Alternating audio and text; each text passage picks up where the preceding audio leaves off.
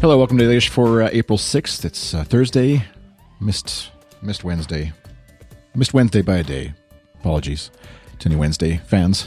I don't know what I did yesterday. Why didn't I? Oh, I went worked worked at a Starbucks locally here, and uh, so it wasn't wasn't in front of my uh, recording devices as easily or as readily, and then just a busy night.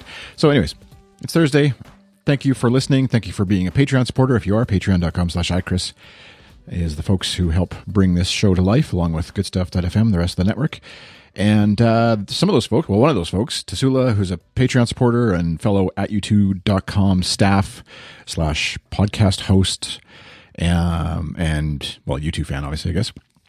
Um, you don't become a staff and podcast co-host on a U2 fan site without being a U2 fan, I guess.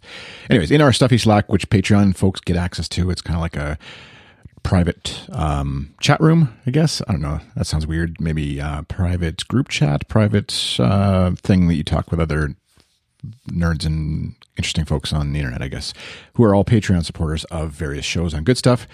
Still working on the Good Stuff Patreon global campaign, but uh, that's another day. That's something for another day. Um, anyway, she asked me in there um, in the in the Dailyish channel, what tell us what inspired you to become a podcaster? Did a specific podcast make you want to do it? Just curious. And I feel like I probably have answered this as I was prepping for this. I was like, I'm pretty sure I recorded an episode, but I don't think it was Dailyish. I think it was uh, Show Me Your Mic, the podcast show about podcasting that day, which you know kind of makes a little more sense. I think I had somebody else um, interview me on the show, and so that's where it's buried somewhere. I couldn't find the arc, the episode exactly, but uh, there'll be a link in the show notes to the goodstuff.fm slash smym is where you can find that podcast.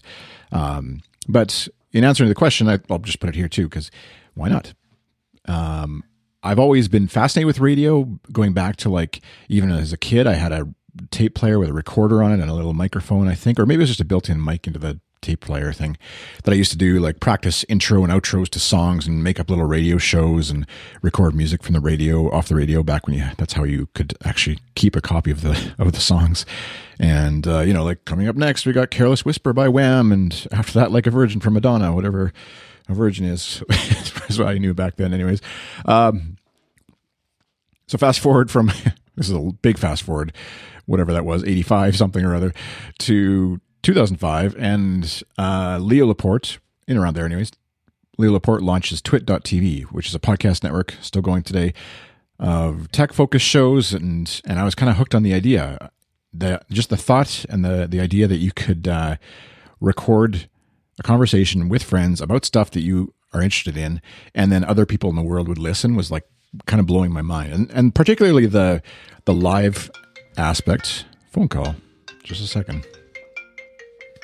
Nothing like a phone call during a segment on the live aspect of uh, podcasting that intrigued me, live streaming and stuff like that. Which again, to this day, is kind of the the thing that um, that kind of intrigues me about it as much as the actual putting out of the podcast and stuff. As the folks behind the uh, at U2 podcast will know, I keep uh, subjecting them to experimentations with new tech, new software, new gear, all that kind of stuff, in an effort to just get cool, interesting stuff out there. So the tech that was behind it to send the audio and video out into the world, both live or or whatever. RSS was happening at that time. It was a real. It's called Real Simple Syndication. It's tech that allows you know blogs and stuff to be subscribed to and automatically sent out, and that was kind of the basis for.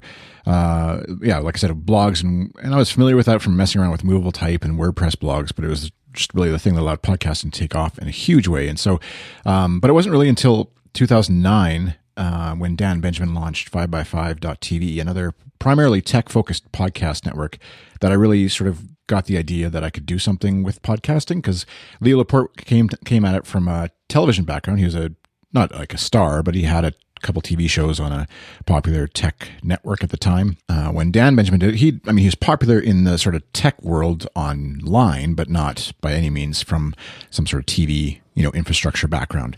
And so it kind of opened my eyes to the fact that, hey, this is a thing that regular folks can do. And uh, and there have been plenty of other podcasters along the way that have inspired me in different ways. But certainly Leo Laporte and and Dan Benjamin are by far the two biggest in terms of just inspiration, motivating me to actually do this thing instead of just enjoying listening to them. Um, Dan actually had a, a podcast with uh, another guy, Anthony Stoffer, that was kind of about gear and audio and um, and the name escapes me right now. Hopefully, Anthony isn't listening to this. Anthony, I since had you know have been friends and and uh, he does an awesome guitar instruction uh, business online that he he does uh, all all around sort of the blues and Stevie Ray Vaughan licks and stuff. But they had a show. I think it was only like ten episodes long, maybe fifteen. There was a bit of a video component to it, explaining just some of the stuff that Dan uses to put out his shows into the world. That got me hooked, and then I shortly after started putting, you know, keeping like a spreadsheet of like, here's what I could buy for how much and what the sort of light, medium, and and full blown models of, of, what I'd like to buy and do and get into this hobby in a big way. Because I'd I experimented with doing a, um, podcast with my wife on the sort of Survivor podcast was one of our first things that we did. I subjected subjected her to uh, being involved with it. I sort of felt the need to get some more gear as hobbies often do, and uh, the rest is kind of history. that's another podcast, I guess, is the what happened after that, maybe, but and where good stuff came from and SSKTN.com and all that kind of stuff in, in between. But uh, yeah, Leo Laporte, Dan Benjamin would be the two that sort of inspired me to do that. And they're still go, both going today uh, in different ways. I don't listen as much to all the shows at the time when it first kind of came out and I was kind of just consuming everything, listening to anything and everything they did for the most part. I mean, Leo Laporte puts out a ton of shows, like hour and a half long weekly podcasts on tech, each topic sort of niche or whatever. And I don't listen to his stuff anymore, really, just because it's he's kind of got a shtick that um, I don't know for me where wore a little thin after a while, but um, by no means I think I mean can't begrudge the success he's had with with podcasting and with uh, what he does. But yeah, Dan Benjamin, 5by5.tv. And he's been a lot of help over the years to answering questions and things like that. And hope that answers your question Tasula. And if anybody else has any questions like that, feel free to, if you're a Patreon subscriber, supporter, uh, throw it in the stuffy Slack or tweet at me. I'm iChris on Twitter or uh, Chris at goodstuff.fm is where you can email me as well. You can discuss this episode in our subreddit and the links. And like I said, there'll be a link to the Show Me Your Mic podcast. Follow me on Twitter, iChris, patreon.com slash iChris as well. Thanks for listening. Have a great day. Bye.